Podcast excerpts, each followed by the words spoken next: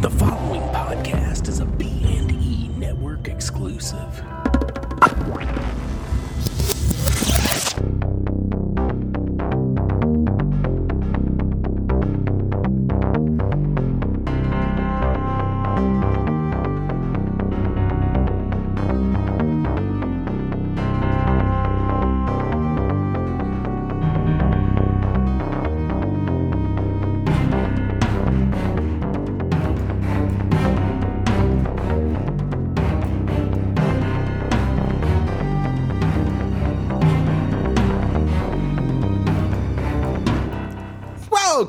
Welcome to B Movies and E-Books. My name is Craig Wade.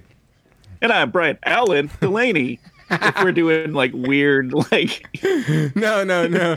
I, I, I was almost going to swallow like some spit right on the first one, but I figured since that one was punctuated, I'd go ahead and do the rest of the sentence that way. Fragmented. You know, make it less noticeable in my head. uh, so- it was it was really noticeable. so, second episode of our Summer of Fun series. this is uh we're covering the, the up through chapter 9, I think, of it, up to the Yeah. second interlude of it by Stephen King. And um also the great amazing film The, the seminal 1987 Spunland. yeah, yeah, Funland. We will t- get into that later. But before we do that, what's up with you? Um, uh, like me specifically. Yes, you specifically. Um, I got a, a couple other short films lined up. That's pretty cool. Look at you. I can't talk about them though. You just are, man. I I will say, um, both of them are 80s themed, which is kind of odd. Hmm. Huh. That is odd. Yeah. Are you going to compose the music in like uh, hammer Oh, pants? I'm gonna do it full sense score. I just assumed awesome. that you'd be doing it in hammer pants and Oh yeah, like in my room. like no one will know, but I'm just doing it in hammer pants. yeah. Well, I mean, I write everything in hammer pants, so what would be the difference? Well, um, yeah. So, all right. Well, yeah, that's awesome, awesome, awesome. What about you, buddy? Nothing. Nothing at all. I, I I think yeah, I'd already gone to Vegas before my last uh, the last co- podcast, right? yeah, that's why it was delayed. Oh, okay. Yeah. Well, I mean, then, among other reasons. Uh, I guess hold on. I saw the house that Jack built, but we've already talked about it off mic. That's weird. Uh-huh. Did we talk about it on here, or just whenever we were eating hot dogs at Costco? just at hot Costco with hot dogs. Um, yeah, it was okay. It wasn't good. It wasn't bad. I mean, it wasn't even okay. Honestly, it it's a little lesser than okay. Like, I, I was A really a little less than okay. yeah. It sounds like a good autobiography for me. yeah, but yeah, but uh, yeah, it was fine. Like I just feel like a lot of people made a huge deal out of it over nothing. It was super hyped. Mm-hmm. And the trailer I, looked don't- I honestly don't even remember why it was super hyped now. uh, because Lars Van Von Trier did it, and they all do that. Like Yeah. they, you know, I mean, his movies are bizarre. Yeah.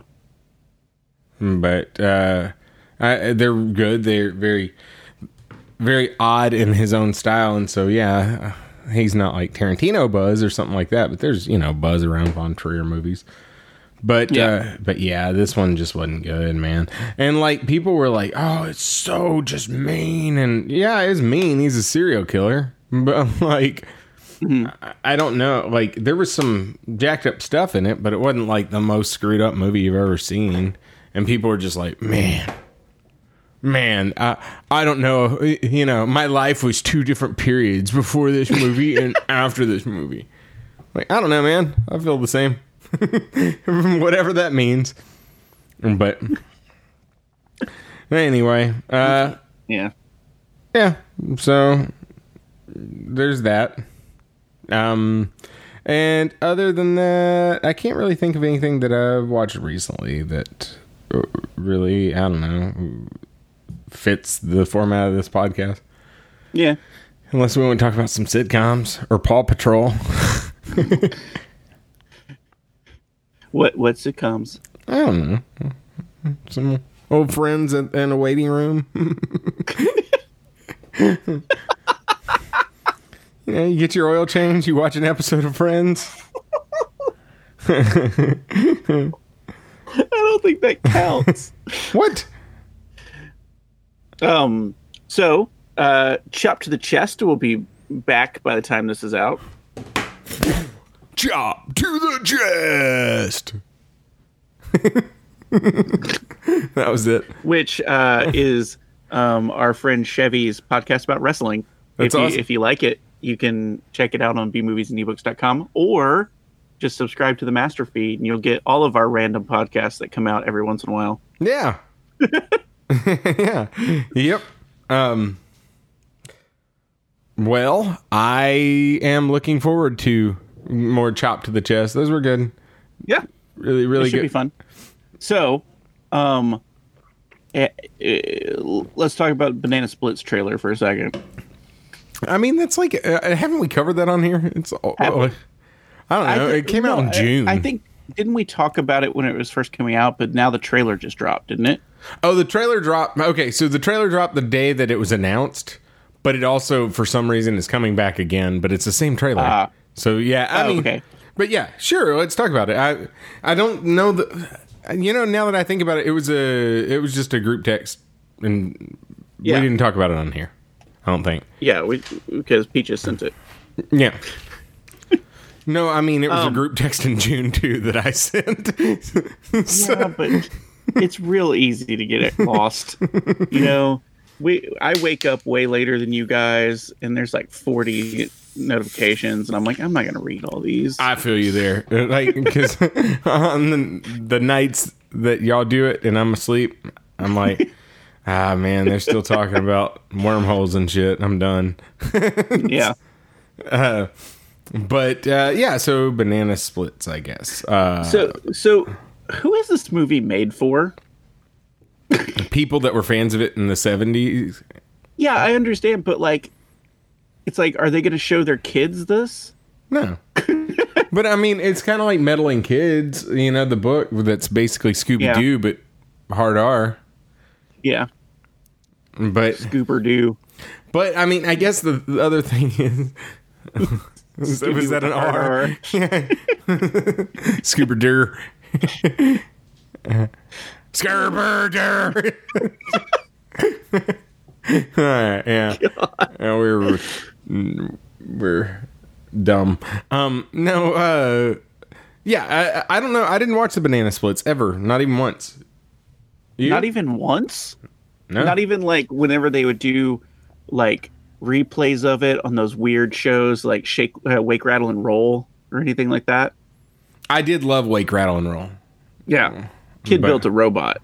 What's not to love about that show? You know, I have multiple Wake rat, rat, Rattle and Roll mentions in the Pillow Fright screenplay. Yeah. Yeah, Well, you had multiple. they're still in there.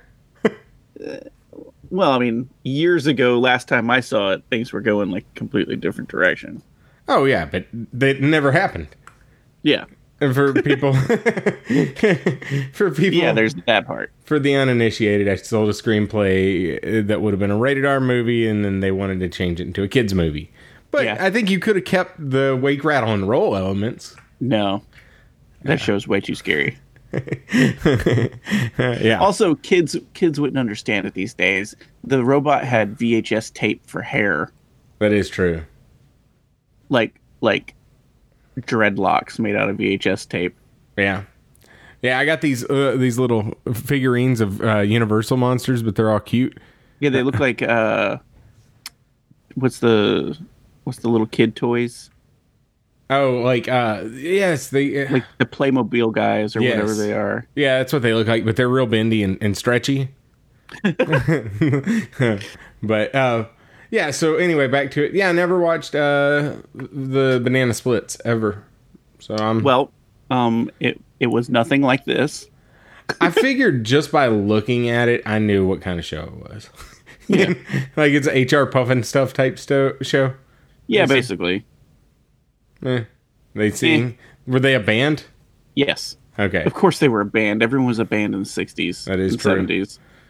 that Like is the. Archies, and I'm pretty sure at one point in time, Scooby Doo also had a band. yeah, Josie and the Pussycats. yeah. They were It- all bands. Huh. Well, I mean, but that's what this one. There was no outside story of that. They were just a band, right? Yeah, I'm pretty sure.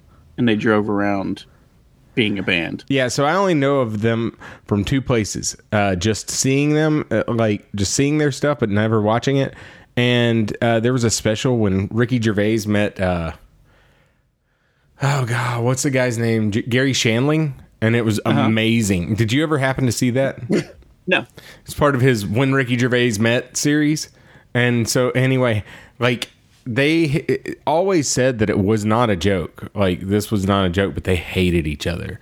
Absolutely hated each other. Like as soon as they I, met, I could see that. and, and Garry Shandling, you know how he like he didn't care. He just let a moment go real like real awkward. You know, a lot of his humor was awkward.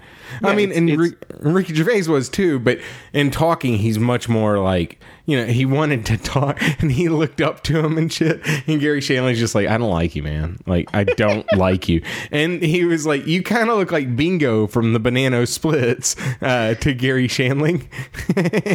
and so uh, that's literally the only frame of reference other than just kind of knowing who they are that that I think of when I think of the banana splits. But okay, So let's your- in your head is the banana splits like you know like a giant dog guy and stuff and then garry shandling yeah, yeah, yeah. No, no, but uh, but yeah, I think of that every time. Um, but okay, so back to the movie. The trailer, trailer of the movie looks awesome to me. Uh, I Yeah. mean, but it is made for sci-fi, so mm, yeah it's like straight to video isn't it it's it's premiering on Sci-Fi Channel. well, Yeah. yeah, for better or for worse, but it looks good. yeah i mean it looks it, it doesn't look like it's going to take itself too seriously which i think if you're going to make a killer banana splits movie then that's the route you should probably go Yeah, it's obviously a ripoff of Five Nights at Freddy's. Like, yeah they're trying to cash in because Five Nights at Freddy's is going to come out, and honestly, I'm pretty excited about it. Uh, you know, wait is that still a thing do What? people still play five nights at freddy's I mean, it's not as big as it was, but yeah, it's still a thing. Like they still sell their figures kind of everywhere. Not like everywhere. You can't go to like sporting goods store and find you know overrun. can't go to bass pro shop and get some yeah, there's no Funko Pops of of them behind the gun counter. um, obscure things like Funko Pops. y- you know, some people pay them to to do them. Yeah, I can see that. A lot of their limited runs are paid. Yeah, but I like how there's just like just directors and like authors and stuff now. So you can get your Wes Anderson Funko Pop. You can design your own for surprisingly cheap. It's like Yeah. 30 bucks. I mean, I might do it for me. I mean, might as well. I mean, not of me. I'm getting one of you. Oh, sweet! That would be so weird. Like, I, like I, I, I would love to do that, like with all of our friends. But if you just picked one, we should get our friends group uh, done in the uh, Stand by Me kids. oh yeah, like we photoshopped that one time. Yeah, Um, that one got real weird though because then we added like uh the never ending story thing flying over us and like RuPaul and like it, it just It was- adding stuff. Adding. This is real inside baseball. Nobody cares about this. about a Photoshop we did. You shut up. that we're not going to show anyone. that we lost years ago.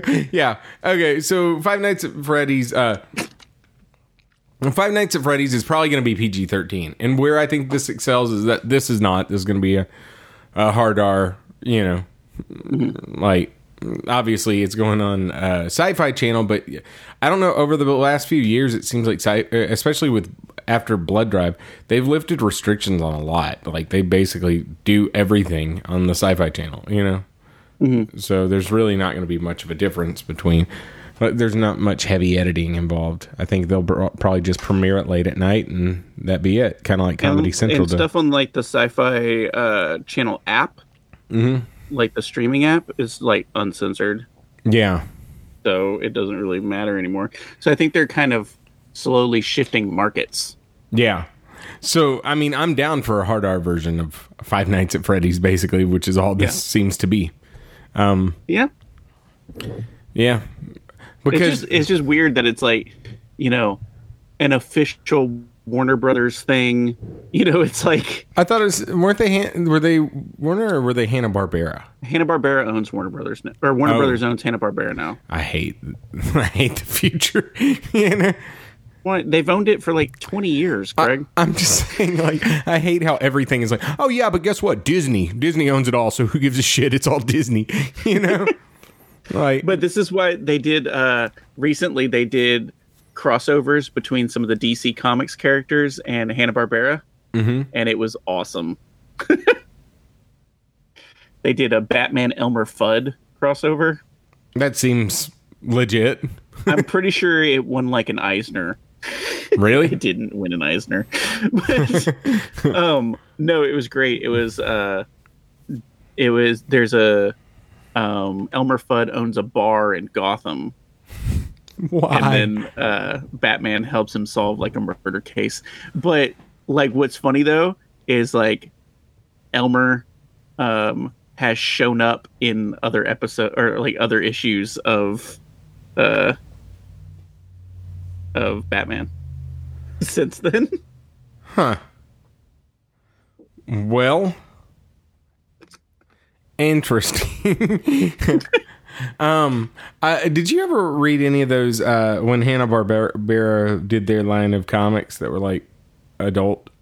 Oh, like the Flintstones and stuff, Yeah, and it dealt with social issues. yeah. Yeah, Those are pretty crazy, huh? yeah, yeah. and That- they had that- like the the one that was like uh, what's his face, um, the the Panther one, Yeah, that's the one I'm thinking of too, but I forget his name. Snagglepuss. Snagglepuss. Yeah. Yeah, and they turned him into like an Oliver Wilde type character. yeah, yeah. It was like like a lot deeper than you would think that it would be. Like that Yeah. comic, especially. Yeah. I mean, Simpsons were or not Simpsons. Uh, Flintstones were just different. I didn't read much of it, but I thumbed through them, and they seemed like Yeah. just an update, like a gritty reboot of the Flintstones. There's well, there was the gritty reboot of uh, Scooby Doo that was post apocalyptic. Hmm. well, cool. I actually heard good things. I haven't read that one. One of them died. Like Fred died, and like he like literally stayed dead. I think he I think he might have been a ghost for an issue or two. Well, cool. Um, did you happen to see? Uh, uh, I mean, I guess is it okay to Oh, move on from with- that? yeah, Okay, we're done with that. okay. Are you afraid of the dark uh, teaser? No, Yeah, apparently. so they're yeah. doing scary st- stories to tell in the dark. And Are You Afraid of the Dark? I, I see. I didn't watch the old They're one. bringing them both this- back. Okay, so I didn't watch the old one. Here, I'll hold it up. This one kind of looks shitty, so I'm not Wait, sure if you it. didn't watch Are You Afraid I of didn't the have Dark? cable. Where they threw like the powder into the campfire? Okay, yeah, this is definitely a reboot. Yeah. Okay.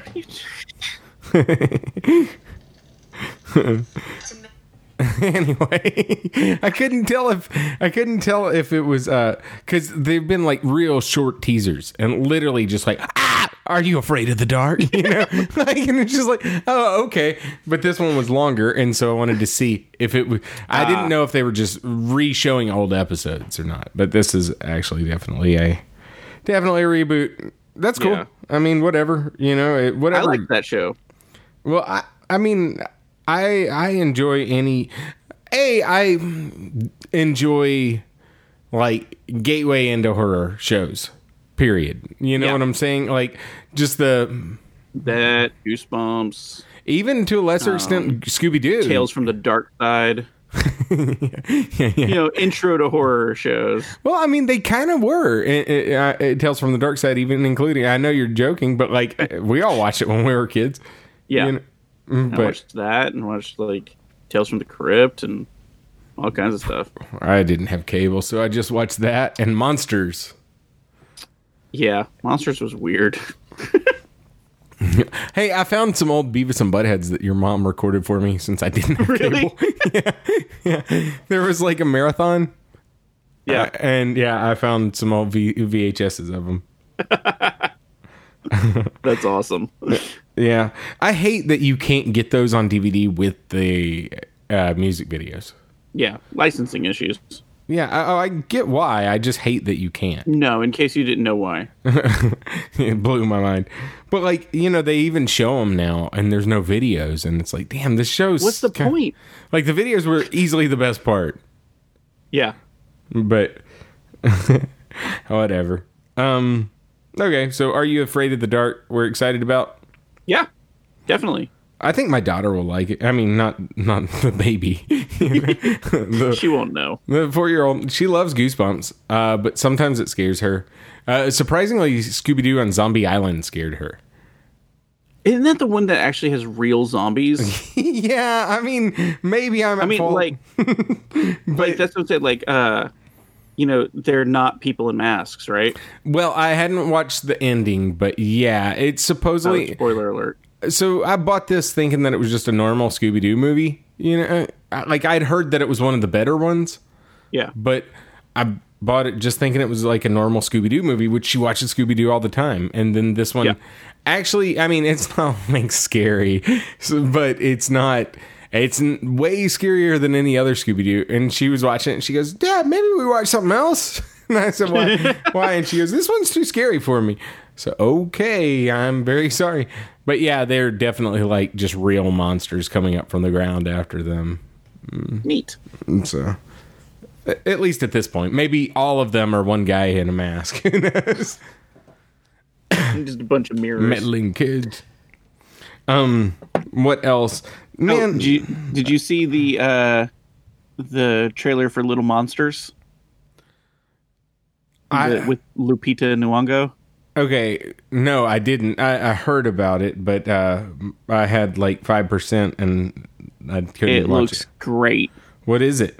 It's basically she's a like I don't know if she's a camp counselor or I, I think she's basically just like a daycare teacher, right? And she's got the kids on a trip to this like summer camp sort of style thing, um, with like Josh Gad, I think is the the guy.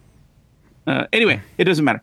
But the the point is, um, a zombie outbreak happens, and she's trying to like keep this group of children, like five six year old children, like safe, but also not let them know that there's zombies. Oh, really? yeah, and so she's trying to like shield them from all the zombies that are happening. Um, and it looks it, it looks actually really funny. Yeah, that sounds like something I'd enjoy.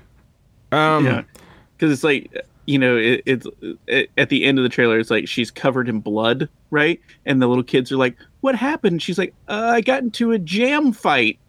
Right, and then like they're like, "Oh," and she's like, "Don't taste it." It's like, but yeah, it looks uh, it looks really funny. Did you ever watch uh, Cooties?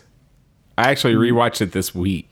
No, that's the one with the little kid zombies, right? Yes, it's Yeah. so good, and it's on Hulu uh, right now. So Yeah, you- yeah, I'm gonna have to check that out because I never did before, but I always thought it was funny, or I always like yeah, heard good things about it. yeah, it's got a really good cast too. Um, but uh, you know, it's like Elijah Wood and Alison Pill and um, Rainn Wilson and just a, a pretty good cast. Uh, and Leigh Whannell, which I always enjoy in an acting role. You know, he's the the screenwriter for the, like the Saw movies and, and this one, and a lot of the you know uh, the Insidious series and stuff. And I always enjoy him, and whenever he's in acting roles, he's just inherently a funny dude, and he was great in this one. But yeah, um, but yeah, yeah, cooties. this was still in a little monsters plug. Eh, I mean, like this is what we do. Yeah, yeah. We. I wonder. Uh, I don't think we could do this with a very strict format.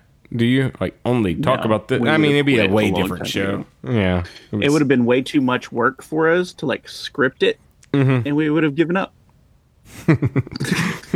That does sound true. Um, All right. Well, uh, you got anything else? Um, I mean, probably shouldn't. This has been taking forever. All right. We'll see you next episode. uh, I was just gonna say, you know, lighthouse, but there's really not much to say because we don't really know what's going on there, except for maybe Lovecraftian octopus monsters. Um, and then, uh, did you see how long it chapter two is? yeah, two hours and forty-five minutes. I'm excited. Yeah, me too. Yeah. I hope lots of weird things are in it that are in the book that are in the book that are not in the original miniseries. Yeah. Yeah, for sure. I yeah. So you want to do Funland? Yeah, because I'm pretty sure it's going to take about six minutes to review Yeah. that one. we'll be right back.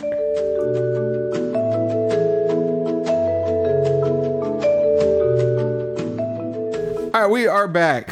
We are talking Funland. uh, I mean, Eh, uh, this is a film that's currently streaming on Amazon Prime, which is Yeah. how. Well, it's how I watch it. I don't know how you watch it. You, I probably, also watched. It you on Amazon probably, Prime. yeah, you probably found a, a way to watch it illegally. yeah, is a 1987 movie.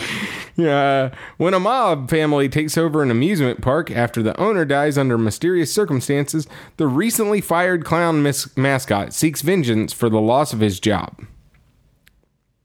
That's one. That's a somewhat accurate representation. uh, yeah, sort of. yeah, yeah, yeah. So, okay, first off, I just want to say I'm not sure who this movie was aimed for or what it tried to be. I feel like this was a Lifetime movie before Lifetime existed. Lifetime movie. Yeah, like it had that sort of feel where it felt like it was a made-for-TV movie, Oh, for sure, for sure. Well, and then, and then was not a made-for-TV movie. yeah. Um yeah. Man, this movie. Okay, so last episode I mentioned that this movie scared me when I was a kid. I don't know what I was thinking because this is the least scary thing I could I think I've ever seen. Like Yeah. this came out when I was 4 though, and so cut me some slack. Probably saw it whenever I was like 12, but I mean, like no. Hey, we lived in Texas City. We lived in Texas City, so I know I saw this before I was five and a half. So, I mean, it could have just been the clown aspect of it. well, He I was think also kind of a half clown, half pizza like thing. Yeah, clown burger pizza. Well, his name was Bruce Burger, but Yeah. he was a pizza yeah, yeah, because it was like Brewster's Pizzeria, home of the pizza burger. Yeah. Yeah, it's a bad movie, dude. Like I don't. Okay, so so this this movie has like like the most most like circuitous plot I think I've ever seen. Why? because it's like, all right, so this dude who was Bruce Burger originally started off as like the accountant, right, yeah. for this amusement park, and then he had a nervous breakdown and became the regional mascot for a pizza burger chain at this amusement park, right? Yeah, and I mean, as kind-hearted as any job would be, no one would put up with that. Like, would they? mean? Like, okay, Well, he wanted to be Bruce Burger. He No, I know. his name and stuff. I get that. All I'm saying is, no job's gonna put up with that shit. Like, oh, okay, you had a breakdown, and now you're a clown. Like, you're no, our clown. no, like, that's just sorry. asking for trouble.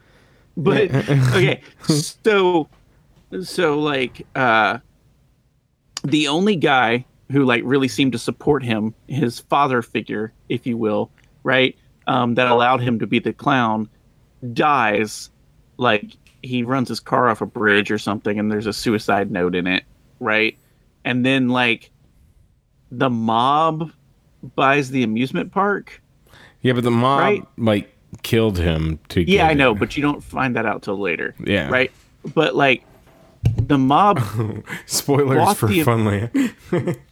but I'm still unclear about like why did the mob need to buy it if Brewster's Pizzeria chain was like underwriting the whole thing? Because that's what it kind of seemed like. Because like Bruce Burger was the draw for that amusement park. Mm, yeah, I don't get it, man. Like I don't And- get any of this film. Like it didn't make sense. the plot of the film didn't make sense. And I Yeah, could never then- figure out if the other guy was like in it or not, in on it or not. I don't know. And then Bruce Burger decides to exact his revenge, but his revenge starts at like 20 minutes till the end of the movie. Mm-hmm. And then doesn't happen till like 10 minutes till the end of the movie. Yeah, and let's let's just do a side note uh, that this is from I, what was that Mary Tyler Moore show, Lenny and Squiggy. This is Squiggy. Is Yeah. like, is that was Mary Tyler Moore that had them, right? I believe so. Yeah, and so, and I will say the acting of his part is surprisingly good. Like, Yeah. Like it was well acted. It was just a terrible film. It had like it had a lot of like anytime the announcer was on at the theme park, he was saying like just dumb stuff like you know your wife was- is stuck under the roller coaster, come get her and stuff like that. It was it was like uh airplane. yeah, but in the in the overhead thing at the airplane um there's like a side plot going on about like their uh trouble in their marriage. Yeah, yeah. I love it. Because it's like the white zone it's like one of them is like talking about the white zone and one of them is talking about like the red zone or whatever. And it's like they fight over it and then it's like talking about going to therapy or something later. And it's like it's great. Um that's because airplane is an amazing film. So uh this movie it felt like um a lot of it was improvised. Is what it felt like to me. Okay? just- because there were parts where like people were kind of stumbling over some of their lines like they didn't know what they were going to say next. Uh-huh. okay? Um and i think i might know why. Okay? Did you see who wrote this film Hold on, uh, I know. Yes. well besides the director Michael A. okay, maybe maybe not. okay it is also co-written by bonnie and terry turner Who are they? okay who uh who wrote like 130 episodes of saturday night live around this time Makes sense why Jan Hooks was in it. Exactly i was the- she's like one of the first people on screen and in my notes i was like jan hooks is in this like for no reason right um but yeah she was on snl at the time um their next movie that they wrote Yeah. because they write together as a team wayne's world Huh. well, they wrote Wayne's World, they wrote Coneheads, Wayne's World 2, the Brady Bunch movie, Tommy Boy. Hmm. And they co-created Third Rock from the Sun, that 70s show, and that 80s show. Huh. Yeah. well. So it's like I, I I think I understand why it feels so improv. You know, because they have that sort of like comedy background. Uh huh. That's it. That's my take on it. I don't know if I'm right. Oh, okay. All right. well, yeah, I thought you had a little more to it, but hey, yeah, that sounds about right. But it wasn't. None of the jokes landed. Like there was there was a couple that I actually really liked. Just well, because I wasn't expecting it. This is a cliche joke, but mm. the, you know he's like, "I'll sell my amusement park over my dead body," and Oh, then it yeah, and smash it- cut to like him being dead. But the eulogy at Oh. his funeral because it was done by the clown, but he had changed like his clown makeup To all black sad. and white. All sad. Like I laughed at that because I thought that was really funny. yeah. um just i don't know i also kind of liked the idea that they had this um because he was just a regional mascot but they had the national mascot come because like that's what the mob wanted was the real bruce burger right hmm and he was like a trained shakespearean actor and then they never showed him be the clown yeah. Well, well, they showed. Yes, they did. they showed him at the end for like two seconds through the scope of a rifle like the the rest of the time it's like you never see him be this like you know wonderfully acted clown character or anything like that it just doesn't happen Yeah. Um and then like there there where the clown guy was starting to go a little crazy right? And he was in the cafeteria and he asked the guy um behind the counter what's good today? Right and they break out into a That's like what a I was going to bring up when you said that whole scene kind of made me laugh, and then the whole cafeteria is dancing Yeah, and it stuff. just turns into like a dance number with like a funk groove because he asked him like, "What's good?" You know, and it's like, "What's good?" And it's just like dancing stuff. I, I was like, that felt like a, like a late '80s SNL skit. But yeah, That one scene. but it also seemed like okay, so that part structure had almost like a tone shift in him. That's when Yeah. you start realizing that he's really crazy because Yeah, because he's seeing the dead guy. Yeah, well, that and yeah, and Humphrey Bogart, but but like he's oh. like like yelling at the cafeteria, and they look, and then nobody's been dancing and stuff. But Yeah. and you know, in this movie, That- oh, go ahead. Sorry, real quick. That scene also had another joke I laughed at.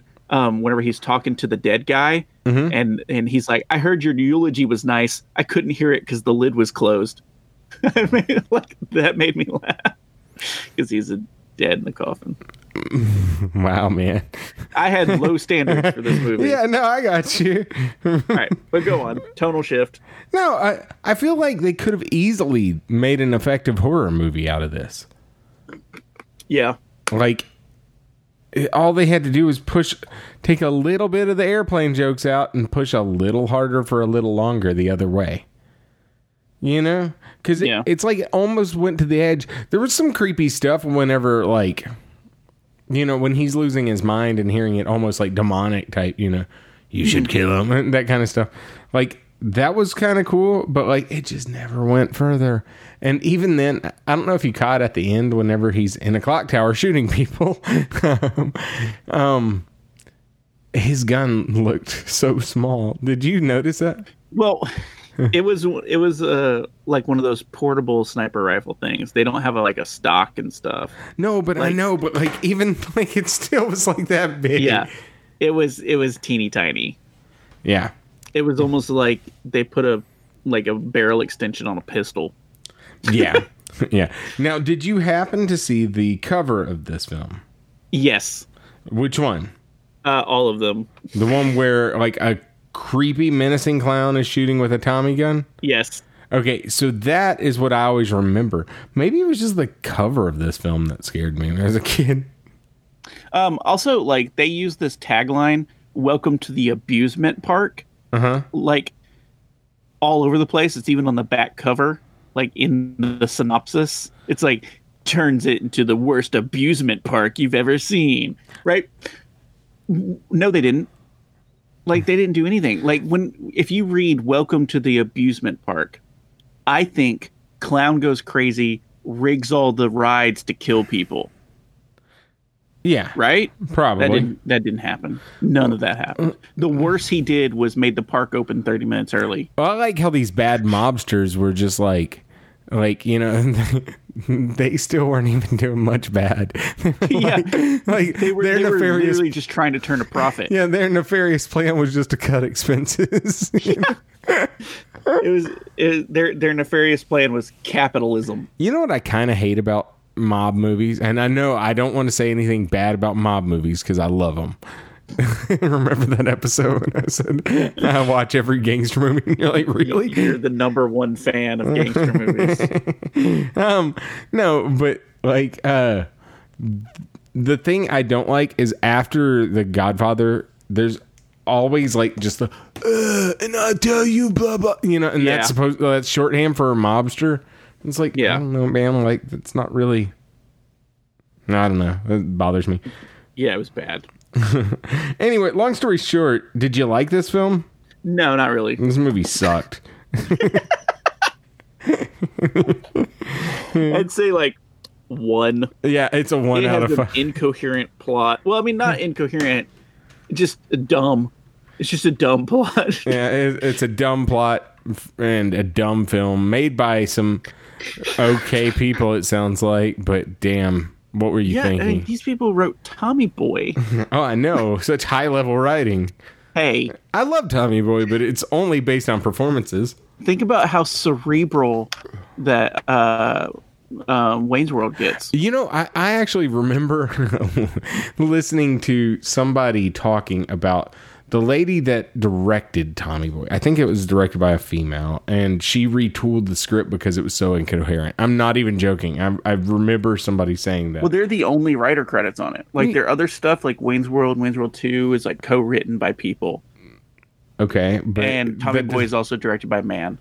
Okay, well, there was a woman that There like, was s- a movie once. No, was there was a single woman that retooled the entire script and wasn't credited or anything. Like, but she did, and she also did what South Park. Um, oh God, she's like a showrunner, not a showrunner, something for South Park as well. Pamela, God, what is that woman's name? Doesn't really matter. Maybe it was, maybe it was Black Sheep. Who knows? Even though I don't really like Black Sheep, do you? Tommy Boy was a good movie. It was movie. okay. Yeah. Black Sheep was okay. Tommy Boy was significantly better. Yeah. Huh. Okay. All right. So one out of five, two ones out of Yeah. fives. Yeah. Okay. Yeah, one. Yeah. This is one of the worst movies we've ever seen. Huh. Eh. it's up there. All right. All right. I guess we'll be back with it. Yeah. It.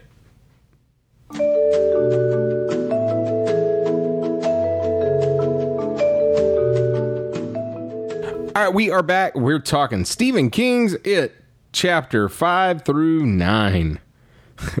this is a real odd format for us to read one long book over multiple episodes, but I like it. Yeah. I yeah, I, I like that we're getting to go in more in detail with it. Yeah. Uh, right. Oh, major spoilers too. Yeah, that's what I was going to say.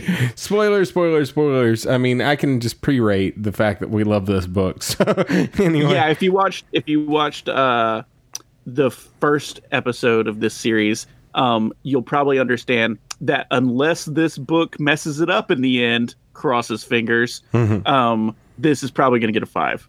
yeah, yeah. So both of us love Unless he just doesn't stick the landing somehow.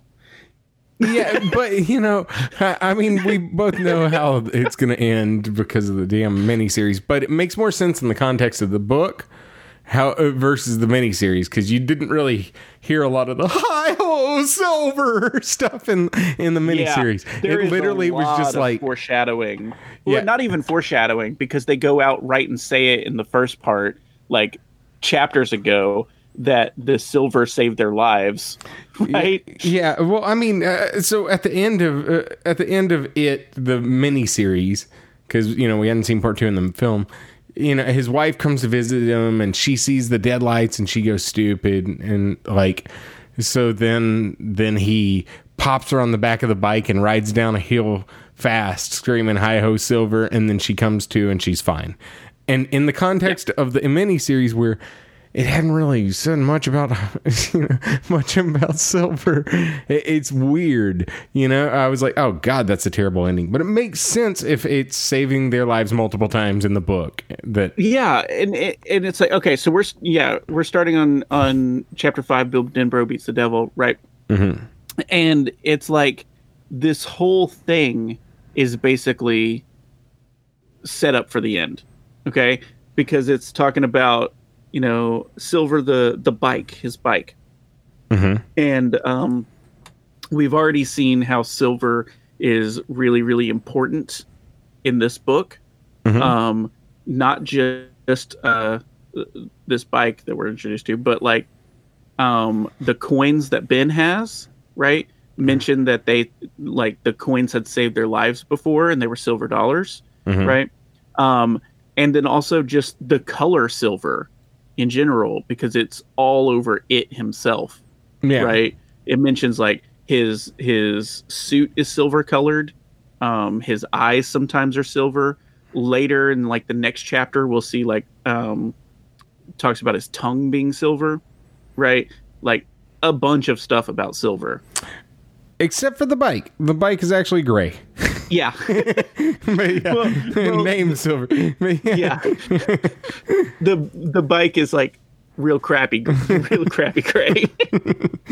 But so- but like yeah i don't know and it's also it also mentions how like um when he's on the bike uh he he forgets about all the bad things that have happened to him you know like uh georgie dying and he becomes basically a better version of himself yeah.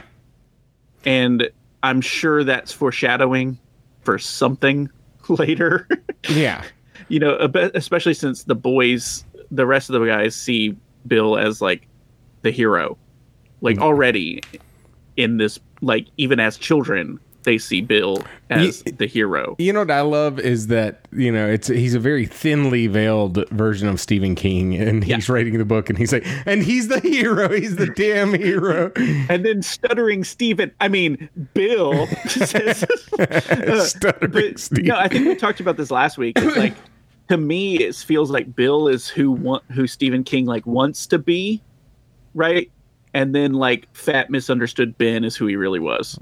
yeah, but I don't think he was but fat. but especially since Ben becomes later like an actual successful architect and stuff like that, like and good at his craft, Mm-hmm. right? But I don't know. Bill is also a novelist, so there could be that. yeah. But Um, I don't know. Go on. Oh no, nothing. Mm, Go ahead. I was just gonna say this whole chapter is basically um, the other side of uh, w- what's the one? The other side of the previous chapter, the Ben Hanscom takes a fall chapter, uh, where he's meeting the boys like building a dam out in the Barrens, Mhm. and so this is the other side of that, like what um, Eddie and Bill were doing, trying to build a dam before Ben showed up. Yeah, yeah, and I mean it- it's a it's a fine chapter. you know, it just kind of finishes out the previous one, like Yeah, you said. exactly. It doesn't really bring a whole lot new to the table, except for it shows the fact that when Eddie was having the uh, asthma attack and all that shit, uh, Bill yeah pops on the, because bike. bullies and- who were the bullies who were after bill uh, or after ben um, show up at the dam because like ben ran away and they take out their frustrations on eddie It also kind of shows that through the other kids' eyes, they recognize, even if not, uh, sub, even if it's just subconsciously, they recognize like how lonely Ben is, and they feel a Yeah. kinship with him immediately. But Yeah. they're like, "Shit, he's one of us." you know? yeah absolutely there's a line um i don't remember where where it was but there's a line later um that's like Richie talking. well, whenever all the guys are there, I don't think Bever- uh, Mike's not there yet because like there's not even any indication they even know Mike yet. Yeah, Right? Yeah, Um, he's just like you know kind of a farm boy who lives like on the outskirts of town, right? but there's a there's a point where most of the the kids are there at the Barrens, and Bill had brought the Bradley kid or whatever the kid none of the other kids like.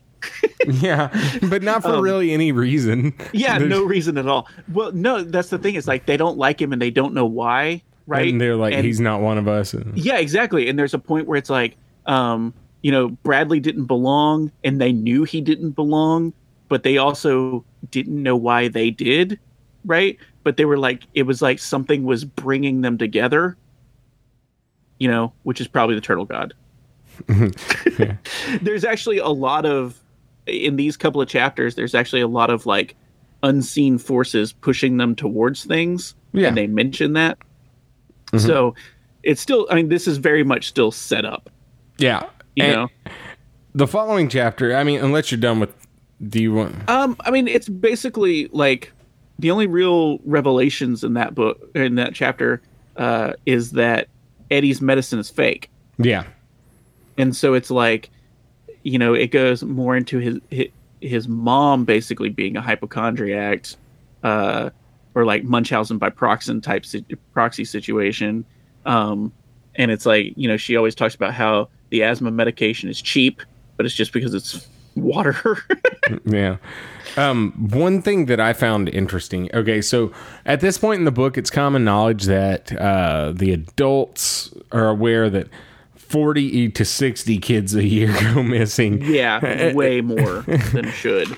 And if his mom is like that obsessed with his well being, you would surprise. Like it's surprising that she even let him out of the house to play. Yeah, yeah, because sometimes it mentions also sometimes that he just goes off on his own, Yeah. like and explores and stuff. Yeah, so uh, that that to me seems odd, but whatever.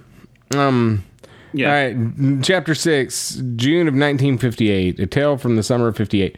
I know that this will probably play into it later, but the it, like the whole story of Eddie Corcoran yeah, really shows more about Derry than anything, you know, and adds yet another skeleton in the closet of Derry.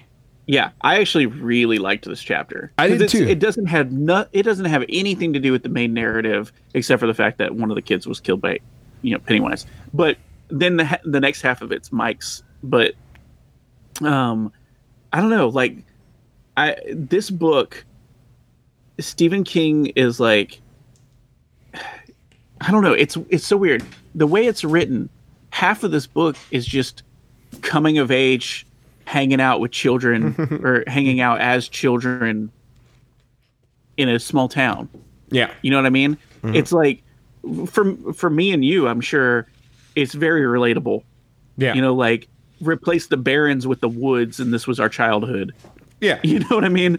Um, and and like, it's it's so crazy how like you almost forget sometimes that you're reading like a horror book, right? Because it's just kids being kids, and then all of a sudden, like things will take a turn, and it gets gruesome, and it gets horrible.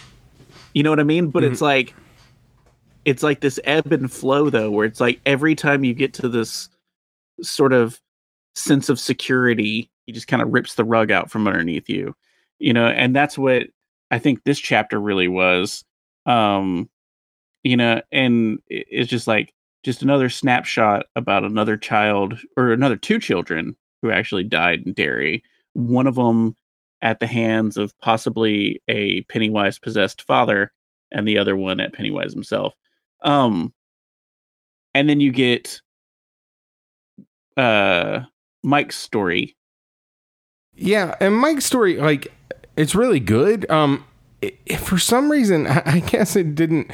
It, it lacked a, a little bit of like scariness or, because or you know he's gonna live Well, not even that. Like the fact that it's basically similar to Rodan. yeah Like what he's seeing. You know, Rodan's a million things. Scary, nah, but it makes sense. well like, have you ever seen like 1957's rodan I, I guess I haven't.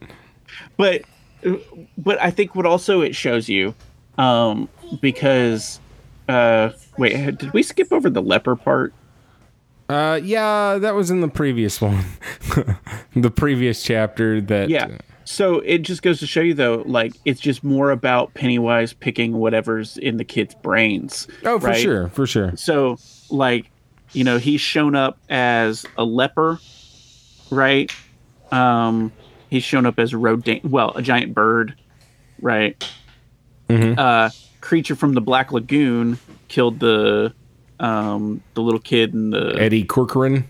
Eddie Corcoran, right?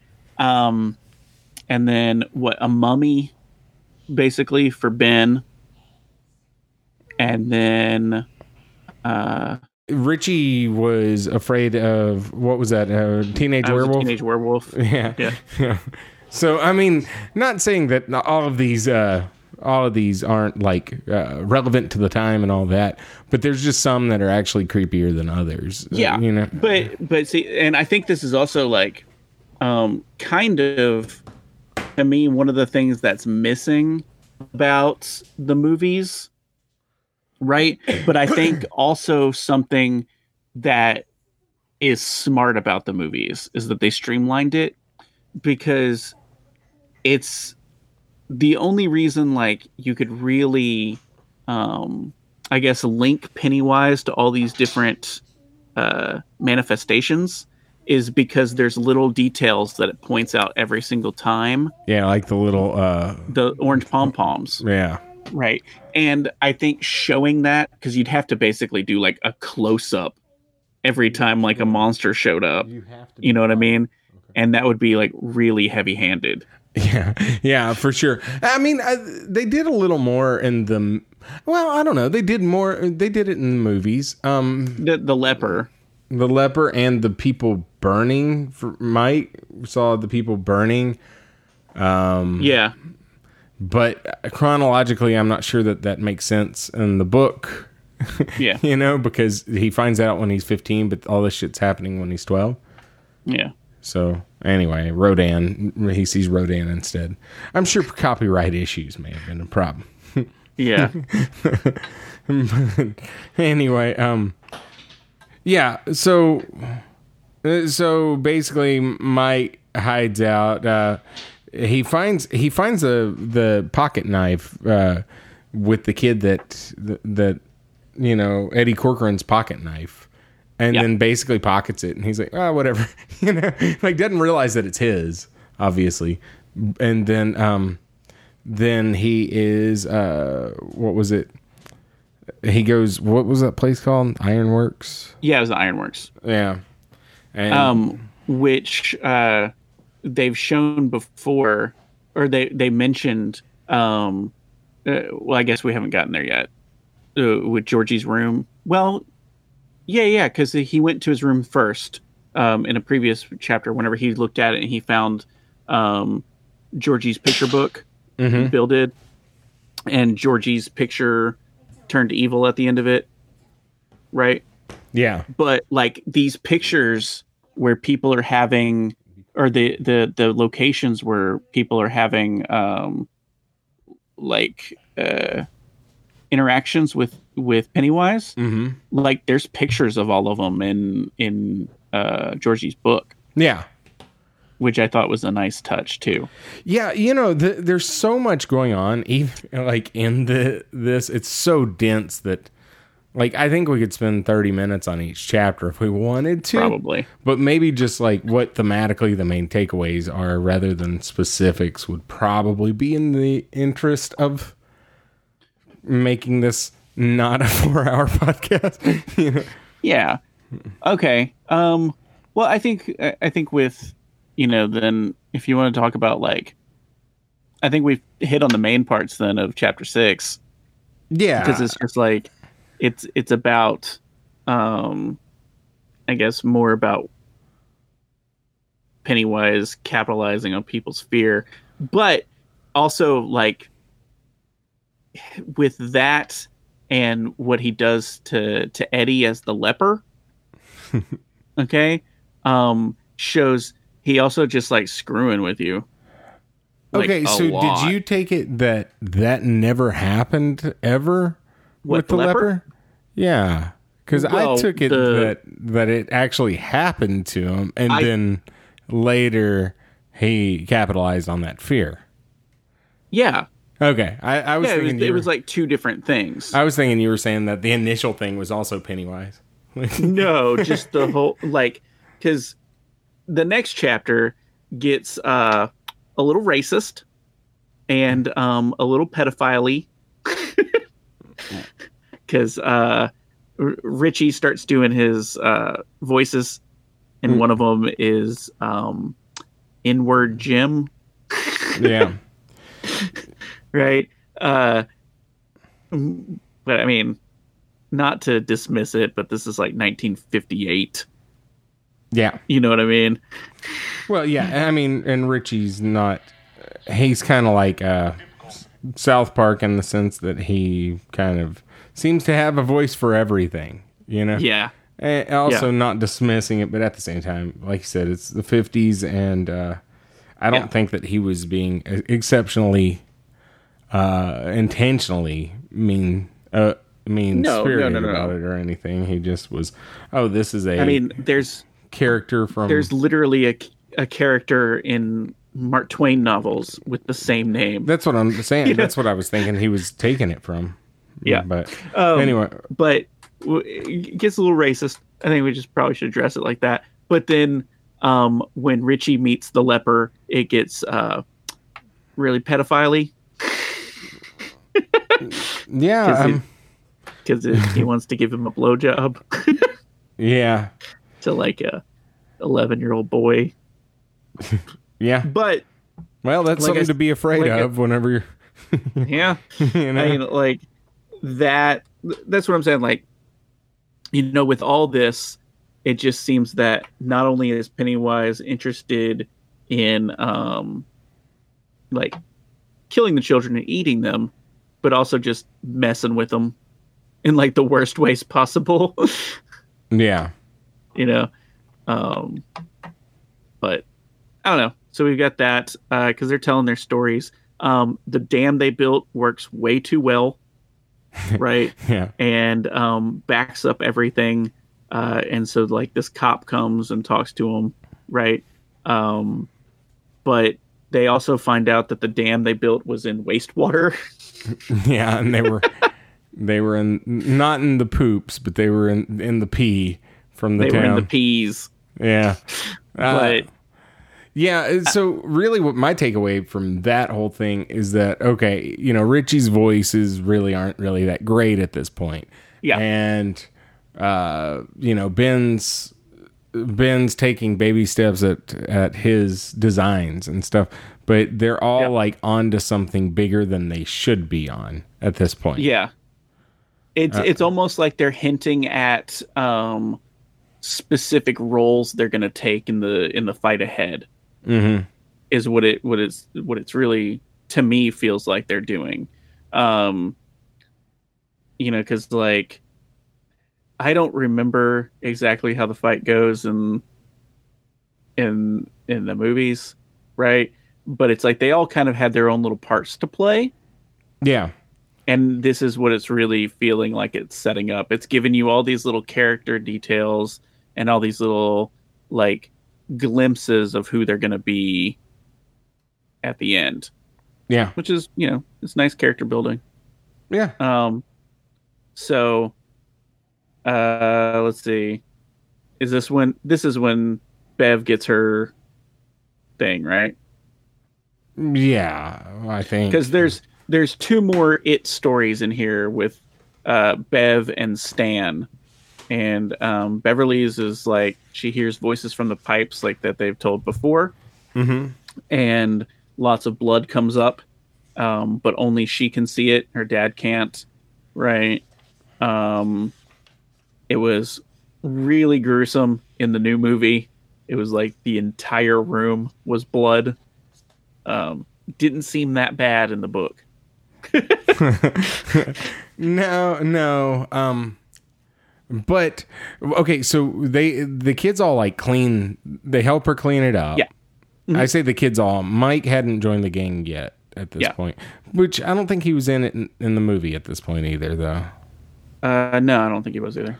Um cuz he joins them right at the rock fight time, right? Yeah. Which, like, the chapter title of that is like one of my favorite chapter titles of all time. What, The apocalyptic rock fight.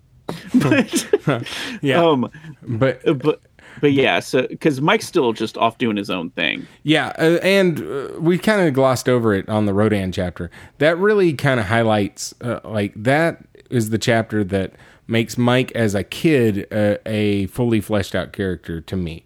Because yeah, absolutely. As a man, you know he is because he's kind of he's doing the interludes and he's calling everyone, bringing them back together. But this, as a kid, shows his family dynamic, and Yeah. it really uh, it really show fleshes out his character. I, Yeah. I really like that. I just didn't think Roman, Rodan was like I Yeah. couldn't take a, No, it- and it also Rodan sets up- seriously. uh, why he's a historian Mm-hmm. because of his dad. Yeah, But, um, yeah, good. Uh, Um, one thing. Okay, Wait. so the Be- Beverly stuff. What I loved about that was whenever she did the tape measure down in Yeah. there afterward, they cleaned it all up. She stuck a tape measure down, and then it just pulled on it and came back yeah, all bloody. like Ghostbusters two. Yeah, yeah, uh, yeah. I wonder if they Uh, meant to copy that. probably. I'm sure that's exactly what they were thinking of when they were hanging in a sewer over emotional responsive ectoplasmic slime. yeah, But uh, there's also Stu's story um, where he's up at the old tourist spot of the water tower. Uh, what do they call it? I don't remember what they call it. I can't remember either. But he sees a bunch of um, floating dead people, basically, or not floating, but there is floating. im- huh? It's almost like a zombie scene. Uh, Yeah, exactly. So so we've had like zombies, creature from Black Lagoon, mummy, uh, werewolf, like it's it's hitting all the universal monsters. But um uh yeah, yeah. So this one, you know, it's basically uh there is some floating stuff in there. I've noticed there's a lot of mentions of things floating hmm and there's a lot of mentions of silver throughout the whole entire book Yeah, and like stuff like that. But I mean, it's basically he just sees some zombies and runs away. I mean, like, yeah, yeah. Well, see, there was such a buildup because he was like so hesitant to Yeah. talk about it that I was like, oh shit, this one's gonna be crazy, and it was nuts, but it just kind of was more of the same, you know, like Yeah. oh okay, you're afraid of zombies and you see zombies. I mean, with the with the kids ones, I mean, like their interactions are really good. Like the next one where Richie and Will, or I keep saying Will, Richie and Bill, uh, fight the teenage werewolf, right? Like, there's some there's some good interactions, but you know they're gonna live. hmm you know, and so some of the stakes are gone. And I think that's why I liked the uh the one about um Eddie I can't remember his last name. Kaplan Kaspbrak, wait, Kaspbrak, I can't whatever. remember. The other Eddie, the one that gets killed and his brother Dorsey or whatever. I think that's why I like those cuz it's like oh, Eddie Corcoran. Corcoran, yeah. Uh because you don't know what's going to happen to those kids. Yeah, what I mean? exactly, exactly. Um, but and I think maybe they're in there because you know you can't have all these horror things and nothing happen. So like you have to put in these chapters where the stakes are actually real. But I don't know.